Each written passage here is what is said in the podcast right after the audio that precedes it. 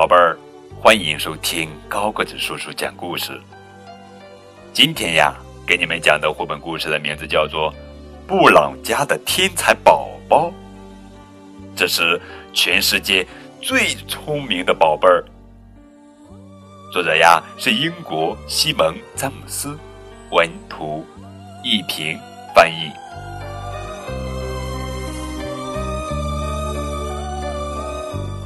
在怀着布朗宝贝儿的日子里，布朗太太可忙了。每个晚上，她都会大声朗读好听的故事给肚子里的宝宝听。每个白天，她用耳机为宝宝播放音乐。布朗夫妇希望宝宝能变得比别的孩子更加聪明。他们甚至带着肚子里的宝贝儿一起看电视新闻呢。在宝宝出生的时候，布朗夫妇好激动哦。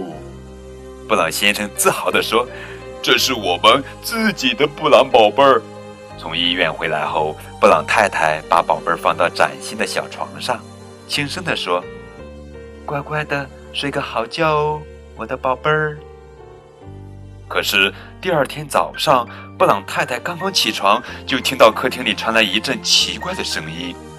天哪！原来是布朗宝贝儿，他正坐在沙发上津津有味地读着早报呢。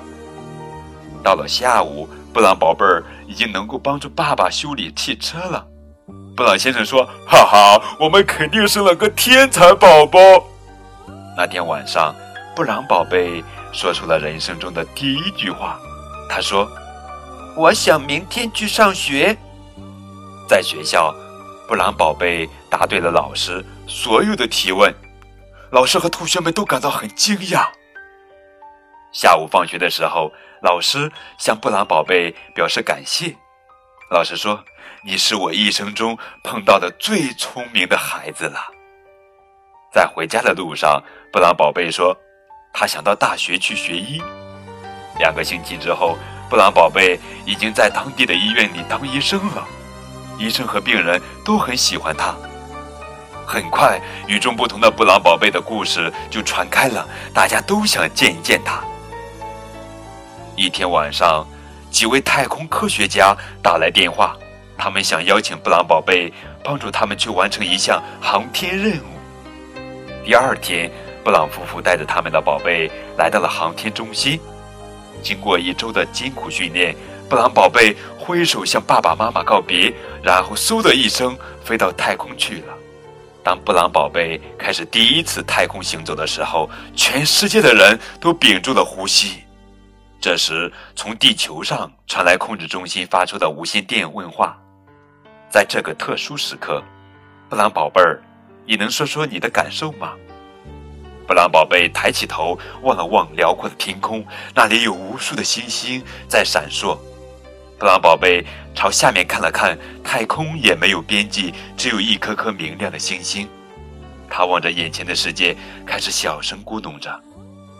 地面控制中心的工作人员说：“我们听不清楚啊。”布朗宝贝，你能重复一遍吗？这时，布朗宝贝大声哭起来：“嗯，我要找妈妈，我要找妈妈。”这时候，布朗太太朝着宇航中心的管理员大声喊道：“够了，现在就让我的宝贝返航回家吧！”然后，布朗宝贝以最快的速度飞回了家。当他走出飞船舱门的时候，还感到有点不好意思呢。这时，布朗太太从成群的摄影师和摄像师之间冲了出来。布朗太太把布朗宝贝高高的举起来。哇，我们聪明的小宝贝，布朗先生说：“我们的小宝贝儿好勇敢哦。”布朗宝贝问：“我们可以回家了吗？”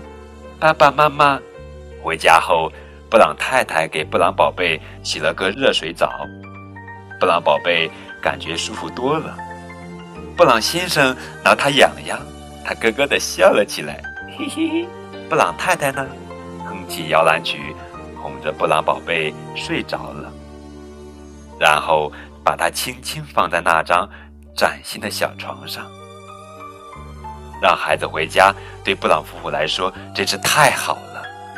布朗太太说：“这是我们自己的布朗宝贝。”从那天开始，布朗宝贝大部分时间都待在家里，做小孩子爱做的事情。